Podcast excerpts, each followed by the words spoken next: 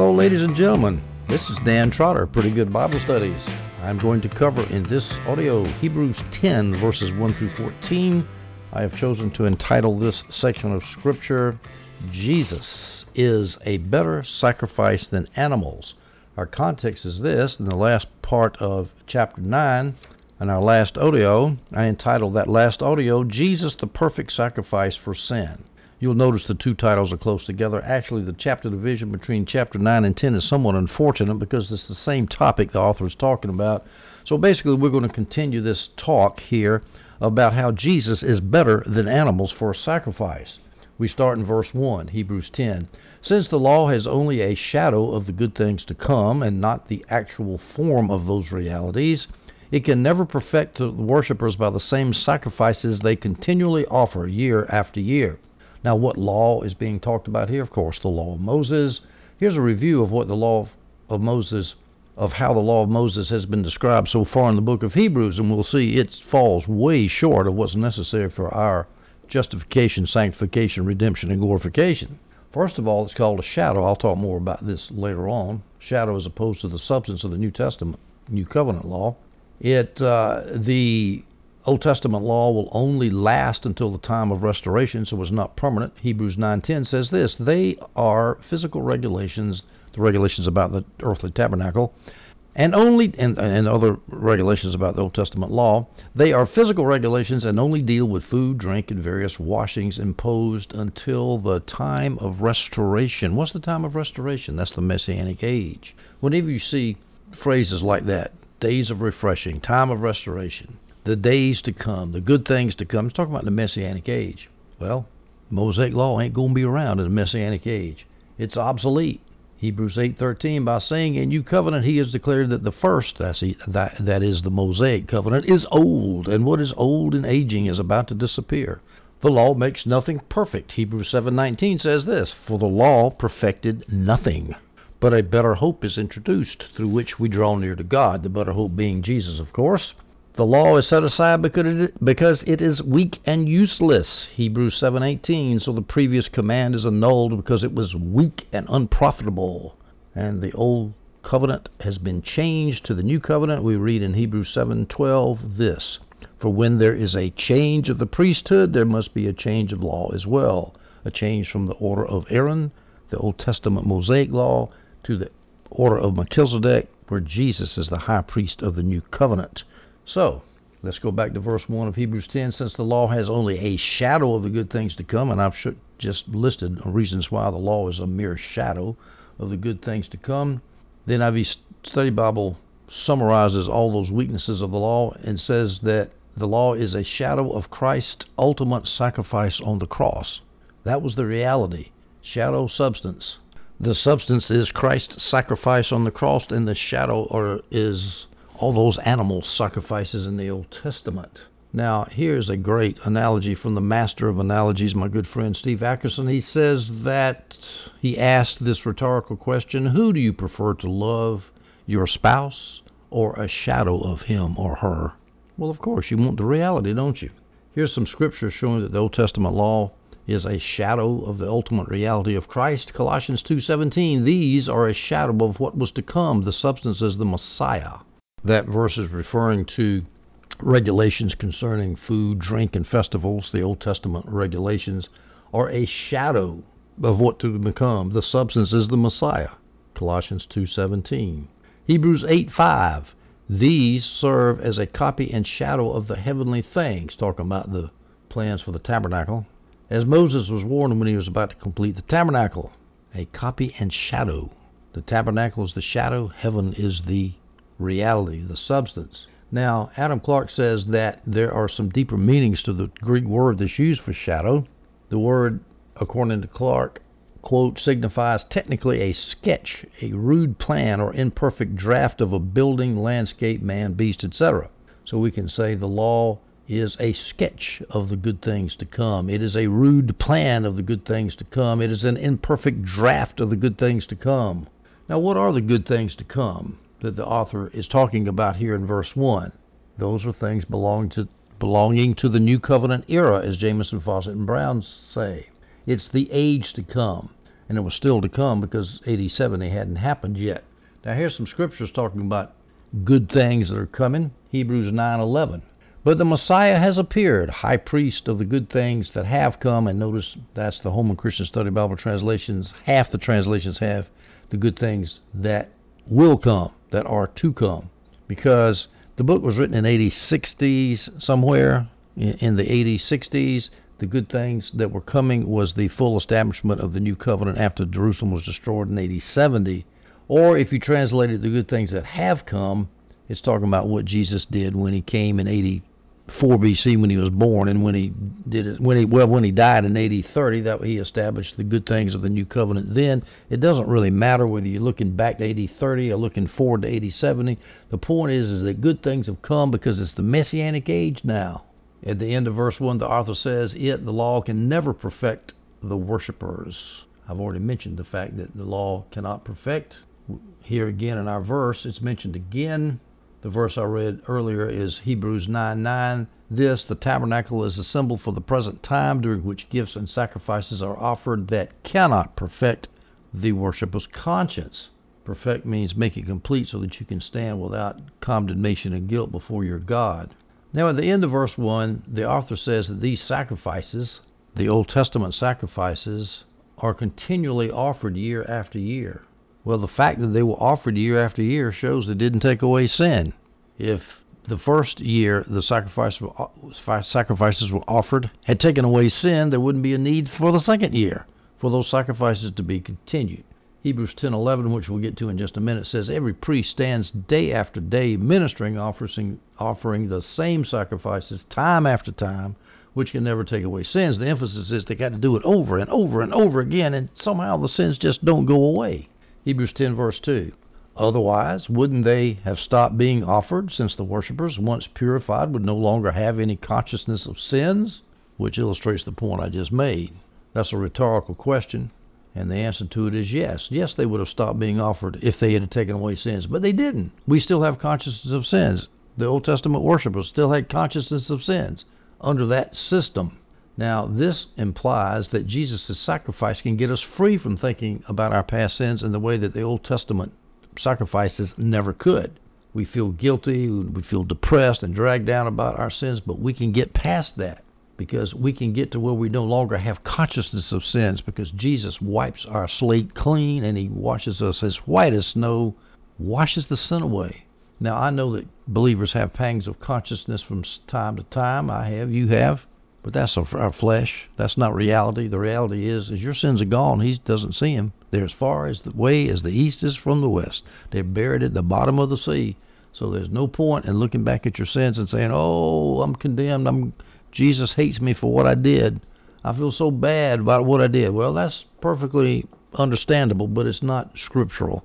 Jesus puts us in a place where we no longer have consciousness of sins in a way that the Old Testament could not. Hebrews 10:3. But in the sacrifices, there is a reminder of sins every year. And, of course, that's the real purpose of the Old Testament sacrifices, to remind people that they were sinners. Not to take the sins away. Couldn't do that. Only Jesus could do that. But they do remind us.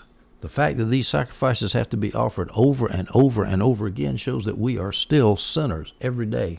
That's the Old Testament. We are reminded of our sins all the time. But then the New Testament is different. 2 Peter 1:9, the person who lacks these things, good Christian qualities that Peter has mentioned, long-suffering, godliness, and so forth. The person who lacks these things is blind and short-sighted and has forgotten the cleansing from his past sins. Cleansing. Your sins are gone, so we ought not to remember them. Not even Jesus remembers our sins. In Hebrews 10:17, on the next audio, we'll get there, the author says, "I will never again remember their sins and their lawless acts. I will never again remember their sins." It's over as far as Jesus is concerned, so don't condemn yourself, dear Christian. You know, an earthly parent doesn't remember the sins of his child for very long. He gets over those sins, and he looks at his child as his child. Is God any worse than that? God forgets our sins. We need to realize how powerful that blood sacrifice was. Hebrews 10:4, "For it is impossible for the blood of bulls and goats to take away sins." They can remind us of sins, but they can't take the sins away. Why not? As the NIV Study Bible puts it, because humans are made in God's image and bulls and goats are not. So a sacrifice of a bull is not equivalent for, cannot take the place in punishment of the human being who committed the sin, because a human being is in the image of God. As a matter of fact, not even the blood of a guilty human being could take away the sins of the whole world. Human being can suffer the punishment for sins of his own sin, but for everybody else in the world, the billions of people that have lived on this planet, only Jesus could do that. Only Jesus' blood. Hebrews 9:12 through 14 emphasizes this point. He, Jesus, entered the most holy place once for all, the Holy of Holies, not by the blood of goats and cows, but by his own blood, having obtained eternal redemption. For if the blood of goats and bulls and the ashes of a young cow, sprinkling those who are defiled, sanctify for the purification of the flesh, how much more will the blood of the Messiah, who through the eternal Spirit offered himself without blemish to God, cleanse our consciousnesses from dead works to serve the living God. Cleanse our conscience, cleanse our consciousness. That means we are free from condemnation and guilt. There is therefore now no condemnation. Cleanse our consciousness from dead works. In verse 4, Hebrews 10, the author says, it is impossible for the blood of bulls and goats to take away sins. This idea of blood, as I mentioned when we were on chapter 9, is everywhere, especially in the middle of the chapter. Blood, blood, blood, blood, blood. And there's a continuation of that discussion here in verse 10. As I said earlier, the chapter breaks between 9 and 10 are not particularly helpful. They are put there by well-meaning translators, but I'm not so sure that was a good idea. Now, what blood of bulls and goats? Probably on the Day of Atonement. I'm going from memory here. May God forgive me if my memory is inaccurate, but the bull I know is the sacrifice that Aaron offered for his own sins on the Day of Atonement, the high priest. And the goat is a sin offering, which was offered to take away the sins of the people. But that was only to ritually take them away, to cover them with the understanding that they were really there and they got to be taken away ultimately by the blood of Jesus. Hebrews 10 verses 5 through 7. Therefore, as he, Jesus, was coming into the world, he said, and that's the first he who was coming to the world, that's Jesus is coming to the world, and then he said, that's still talking about Jesus.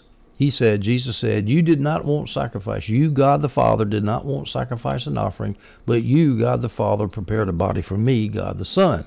You, God the Father, did not delight in whole burnt offerings and sin offerings. Then I, God the Son, said, see, it is written about me, God the Son, in the volume of the scroll. I, God the Son, have come to do your will, God the Father.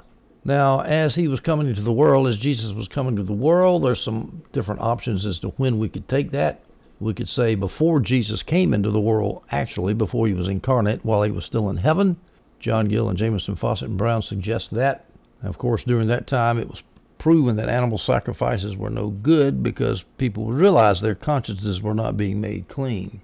Or the coming into the world by Jesus could have been between the time when Jesus, as a child, began to reason and the beginning of his ministry. He came into the world when he started becoming an adult, started to understand his mission.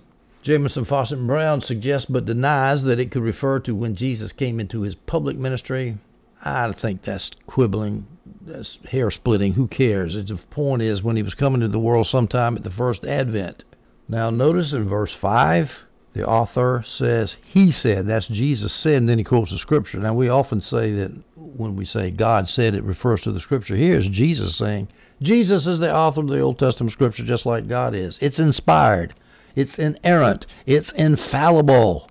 So he quotes the Scripture here. Now this is Psalm 46 through 8 in the Septuagint translation that is quoted by the author. You, God the Father, did not want sacrifice and offering, etc., but you prepared a body for me. Now, I need to focus on that phrase, but you prepared a body for me. That's in the Septuagint, but in the Masoretic text, in Psalm 40 verse 6, it doesn't say you prepared a body for me. It says you opened my ears to listen. Let me read you Psalm 46 in the Holman Christian Study Bible, which uses the Masoretic text. You do not delight in sacrifice and offering. You open my ears to listen. But in Hebrews 10:5, quoting the Septuagint text, the author says, but you prepared a body for me. He didn't say you opened my ears to listen. You prepared a body for me. Now, this happens a lot of times. Now, I've got some fancy textual criticism stuff that Adam Clark says to try to explain what happened when the Septuagint translators translated the original Hebrew, and they came up with something a little bit different than the Masoretic text. I'm not going to get into that. It's over my head, really. Doesn't really matter. The point is that when the New Testament authors quote the Septuagint text, it's Scripture, because the New Testament author quotes. They're the ones doing the quoting, and they're inspired, just like when Paul quoted Menander, a Greek poet. That doesn't mean that Menander was inspired, but when Paul uses his words, they become inscripturated, inspired words. So we're not going to worry about that. Now, when Jesus said, "You, God the Father, did not want sacrifice and offering," now he's talking about it when he came into the world during the New Covenant age. In the Old Testament, he did want sacrifice and offering. He set the whole system up, so obviously he wanted it. But that was just temporary. Now, in the New Covenant age, he doesn't want it. Now, notice how in this psalm you have God the Son directly talking to God the Father. Jesus said, "You, God the Father, did not want sacrifice and offering, but you, God the Father, prepared a body for me, Jesus." So Jesus is talking to God. Now, originally the psalm was dealing of God the Father dealing with David, but David, of course, is the quintessential type of Jesus, and so we substitute, the author of Hebrews substitutes Jesus for David. In other words, originally in the psalm it was, God said, "You, God, did not want sacrifice and offering, but you, God, prepared a body." Well, it didn't say prepared a body. It says, "You made my ears open. You opened my ears to listen, and you, God the Father, do not ask for a whole burnt offering or sin offering. Then I, David, said, 'See, I have come in the scroll that is written about me, David. I, David, delight to do your will, my God.'" So you see, the original psalm was about David, but the author of Hebrews adapts the psalm for messianic purposes, and then he has the Messiah talking to God the Father, not David, because the Messiah neatly substitutes for David, because David is a type of the Messiah. He is a shadow of the Messiah. The substance of King David is Jesus the King. Now, Jesus says to God the Father, "You, God the Father, have prepared a body for me, Jesus." How did God prepare a body for Jesus, and why did he do that? Remember, he was saying that he didn't want the sacrifice of bulls and goats. However, but he did want a human body of his own son, Jesus. And that's the connection between the bulls and the goats and the body for Jesus. That makes the statement, "I have come to do your will," more poignant, because God's will was to have a perfect sacrifice for the sins of the people. Bulls and goats would not suffice. So he says, "I'm going to send my son." And Jesus says, "I have come to do your will." And so Jesus gave the sacrifice to God that God wanted, as opposed to the sacrifices that God did not want. Bulls and goats, again, in the New Covenant era. He did want them in the Old Covenant era. He wanted sincere sacrifice, though he didn't want just empty ritualism, as we'll see in just a minute.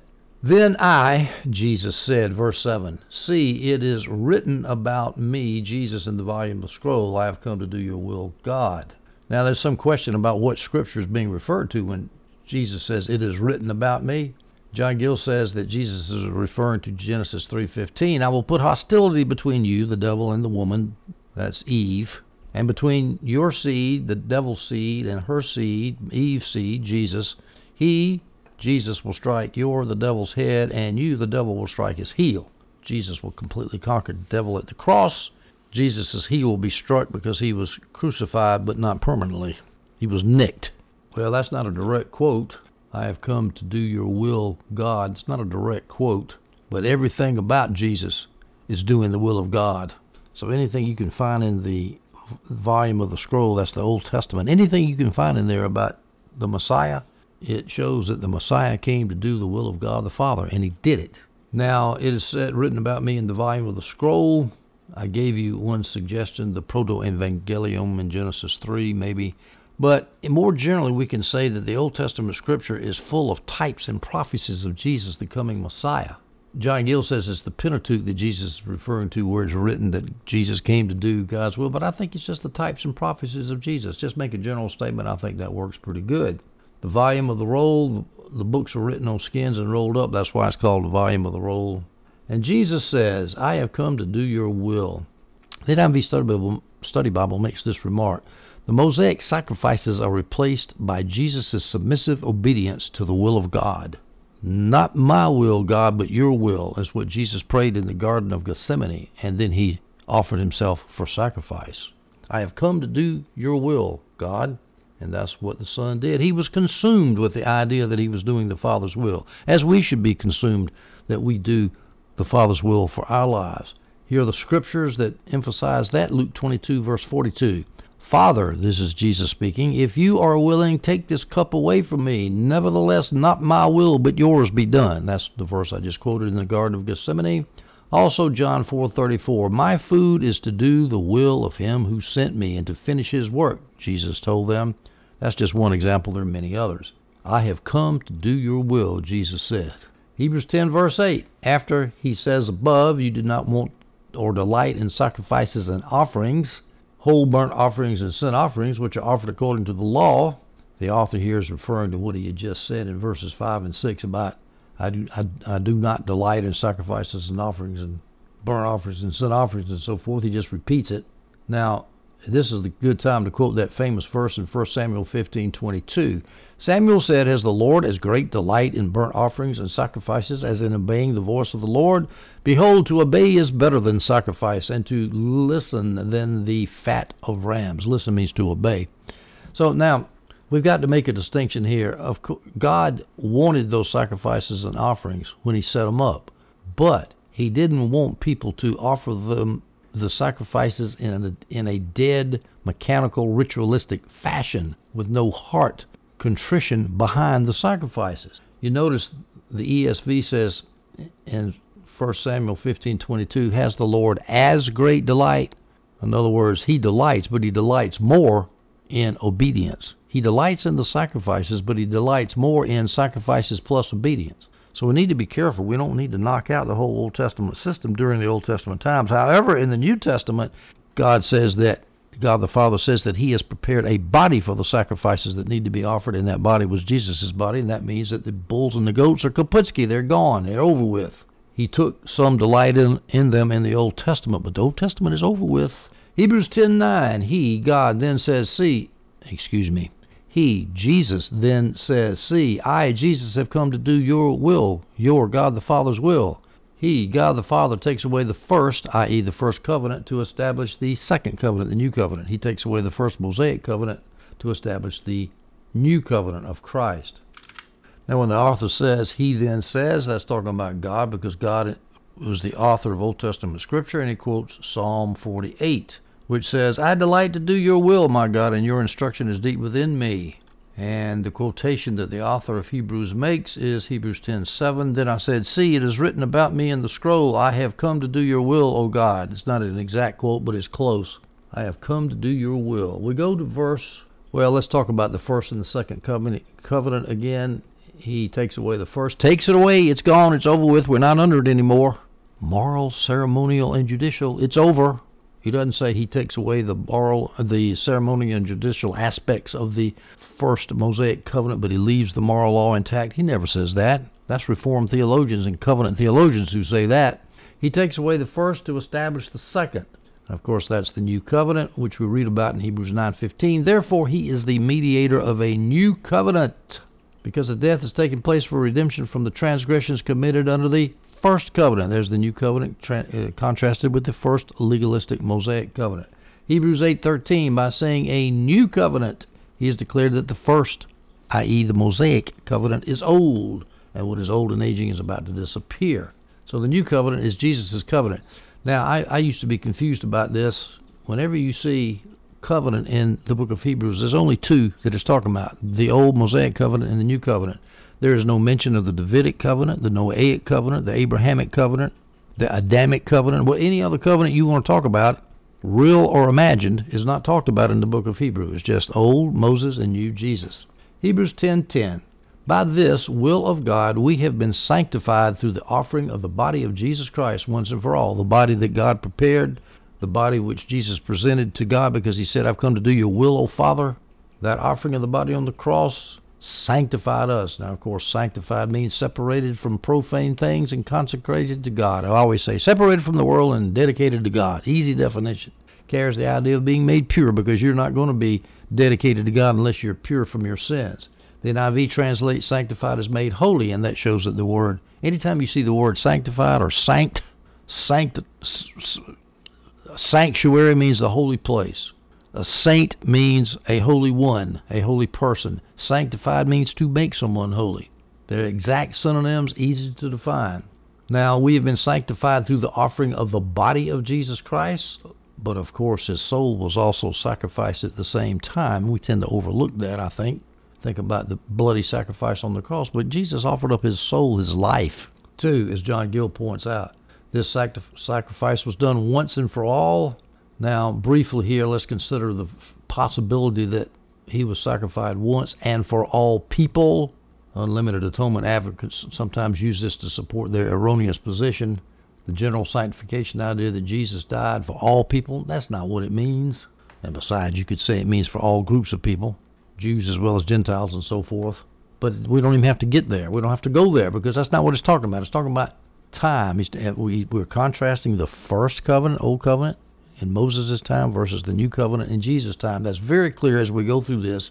This has nothing to do with any arguments about unlimited atonement. So what it means is Jesus Christ's offering was made once for all time. In other words, it doesn't have to be repeated over and over again because it was effective in making our consciences perfect and cleansing us from sin. So therefore, he didn't have to die again. That's obviously what it's talking about. The context is clear there. We've already talked about this in verses 1 through 3 in Hebrews 10. I'll repeat it again to jog our memories. Verse 1, since the law has only a shadow of the good things to come and not the actual form of those realities, it can never perfect the worshipers by the same sacrifices they continually offer year after year. Now there's the contrast, year after year sacrifices with once and for all sacrifice of Jesus. Big contrast. Verse 2, otherwise wouldn't they have stopped being offered, since the worshipers, once purified, would no longer have any consciousness of sins? But they weren't stopped being offered, which means that the worshipers' consciences weren't made clean by those bulls and goats. But in the sacrifice, there's a reminder of sins every year, not an atonement for sins, but a reminder of sins every year, over and over. But Jesus, he sacrificed once for all. And as we go on in our context, verses 11 through 14 are clearly talking about time, so that'll emphasize the point that this Jesus died once and for all means once and for all time, not once and for all people. And by the way, this once for all completely cuts against the Catholic doctrine that Jesus is over and over again sacrificing the Mass. I've mentioned this several times. I would imagine the book of Hebrews is an embarrassment for the average Catholic. I'm sure their fancy theologians have a way to get around it. In fact, I read an article where he tried to get around it. Can't remember his argument, but I don't buy it. Jesus was sacrificed once for all. He was not sacrificed over and over again in the Mass as the priest rings the bell, says the in hoc verbis, says the words of consecration, and institutes the Mass, and the body of the wine and the communion changes into the blood of Jesus, even though its accidents don't, his essence does, and we can't, it still smells like wine, it still feels like wine, it still tastes like wine, but it's actually the blood of Jesus, please. That doctrine was invented by certain theologians who had too much time on their hands. Verse 11, Hebrews 10, every priest stands day after day ministering and offering the same sacrifices time after time, which can never take away sins. Again, we're talking about time here, over and over again. Now, the priest, of course, is the ordinary priest, not the high priest. The high priest didn't offer the daily sacrifices. That was the morning and evening sacrifice. Those famous sacrifices offered about 9 o'clock in the morning and 3 o'clock in the afternoon. The high priest could only offer an offering in the Holy of Holies on the Day of Atonement. So every priest, every ordinary priest, stands day after day. That present tense, stands, shows the book was written. The book of Hebrews was written before the temple was destroyed in AD 70 because the priest was still operating. Now contrast that priest who's standing with the priest Jesus, the high priest Jesus, who sits. Jesus was finished with his work when he did his priestly function. The high priest was not finished. Hebrews 10:12, which we'll get to in our next verse, says this, but this man, Jesus, after offering one sacrifice for sins forever, sat down at the right hand of God. He was finished. One sacrifice, it's over. It's done. On the other hand, in verse 11, we see that these ordinary priests, the Levitical priests, stood day after day, over and over and over again, offering sacrifices, just to remind people. They offered the same sacrifices. The types and occasions of Old Testament sacrifices were rigidly prescribed in the law. They didn't change, so the sacrifices were being exactly repeated over and over again. And this repetition shows clearly they weren't working to take away sin. They were merely offering a reminder to the people of their sin. And that time after time there that they're offered contrasts with the once-for-all time sacrifice that Jesus made his sacrifice. The author in verse 11, Hebrews 10, clearly says that these Old Testament sacrifices can never take away sins. And again, the whole point of this is, hey, you about to apostatize Hebrew Christians, why would you want to go back to the old covenant, whose high priest and whose priest offer sacrifices that cannot take away your sins, cannot perfect your conscience? You've got a high priest who can do that. Why don't you stay with Jesus and forget the Mosaic priest? The author says here in verse 11, those sacrifices can never take away sins. He is repeating what he has said in verse 4.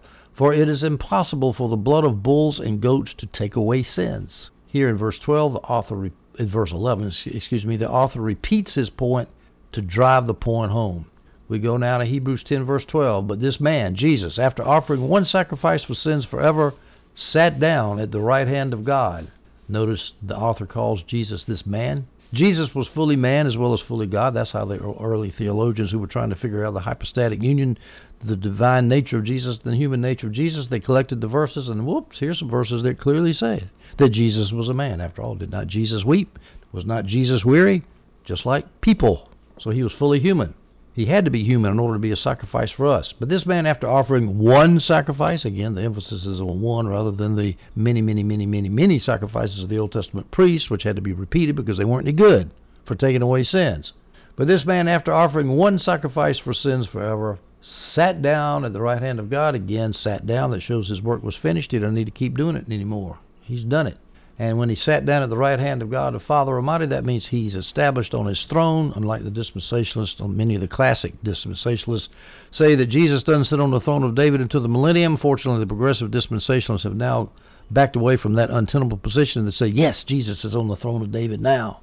Jesus sat down at the right hand of God. The right hand of God is a phrase that refers to a king's power and authority, standard use in the scriptures. We go to verse 13, Hebrews 10. He, Jesus, is now waiting until his enemies are made his footstool.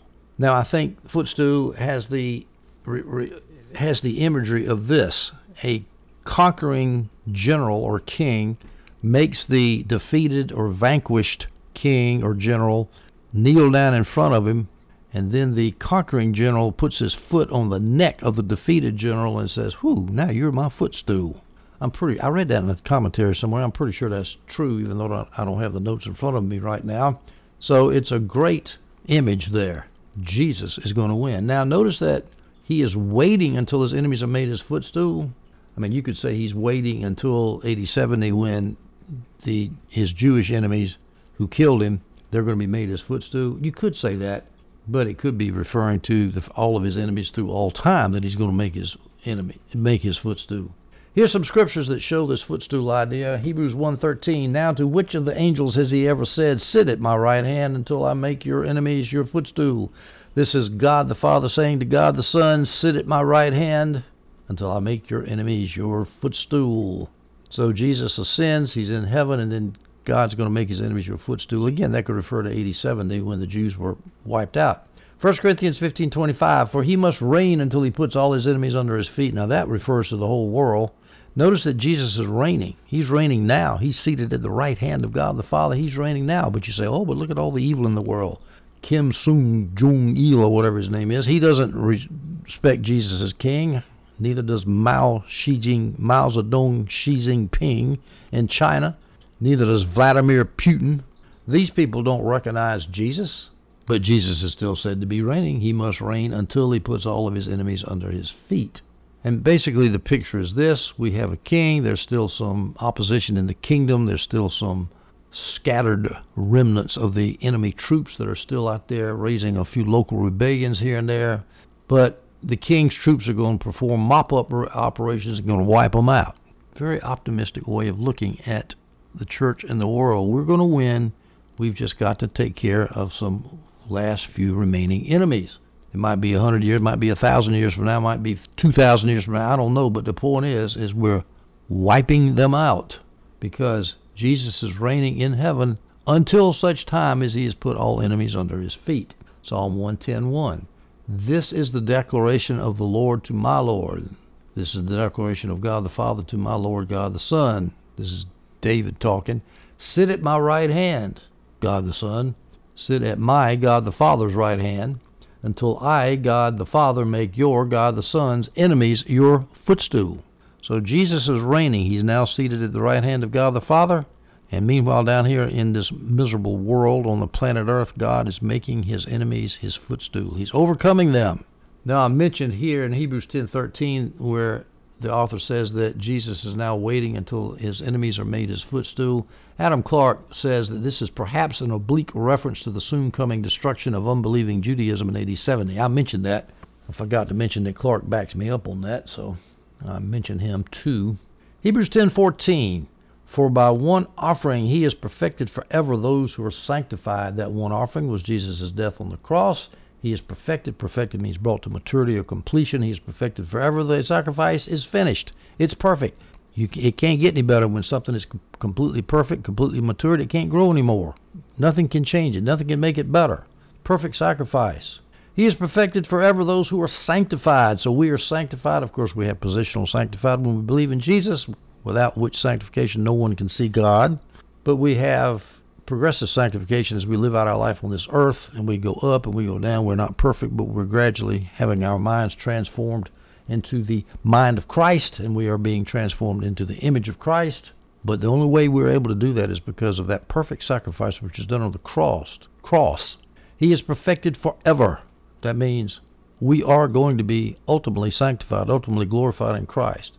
You might not feel it right now. You might feel like you're a miserable, lousy, rotten sinner and you fail Christ, and I don't care. You will be sanctified completely, perfectly, forever. You will be glorified, in other words. He mentions sanctification again in verse 14. He mentioned that in verse 10. By this will of God, we have been sanctified through the offering of the body of Jesus Christ once for all time. So you see, we were sanctified when Jesus died. That's what the theologians call positional sanctified. It goes right along with your justification. You're justified, but you're also sanctified because God's not going to take an unholy person in his presence. So when he justifies you, declares you legally righteous, he also sanctifies you, which means he completely dedicates you to himself, which means you have to be pure. So your purity, your sanctification starts right at the point of your justification, and then it increases as you learn through the things that you experience, just like Jesus did all through the rest of your life. In our next audio, we will examine Hebrews 10, verses 15 through 28, the end of chapter 10. We will continue our discussion with Jesus, a much more perfect high priest than Melchizedek, variations on the same themes we've been considering in Hebrews. I hope you stay tuned for that audio, and I hope you enjoy this one.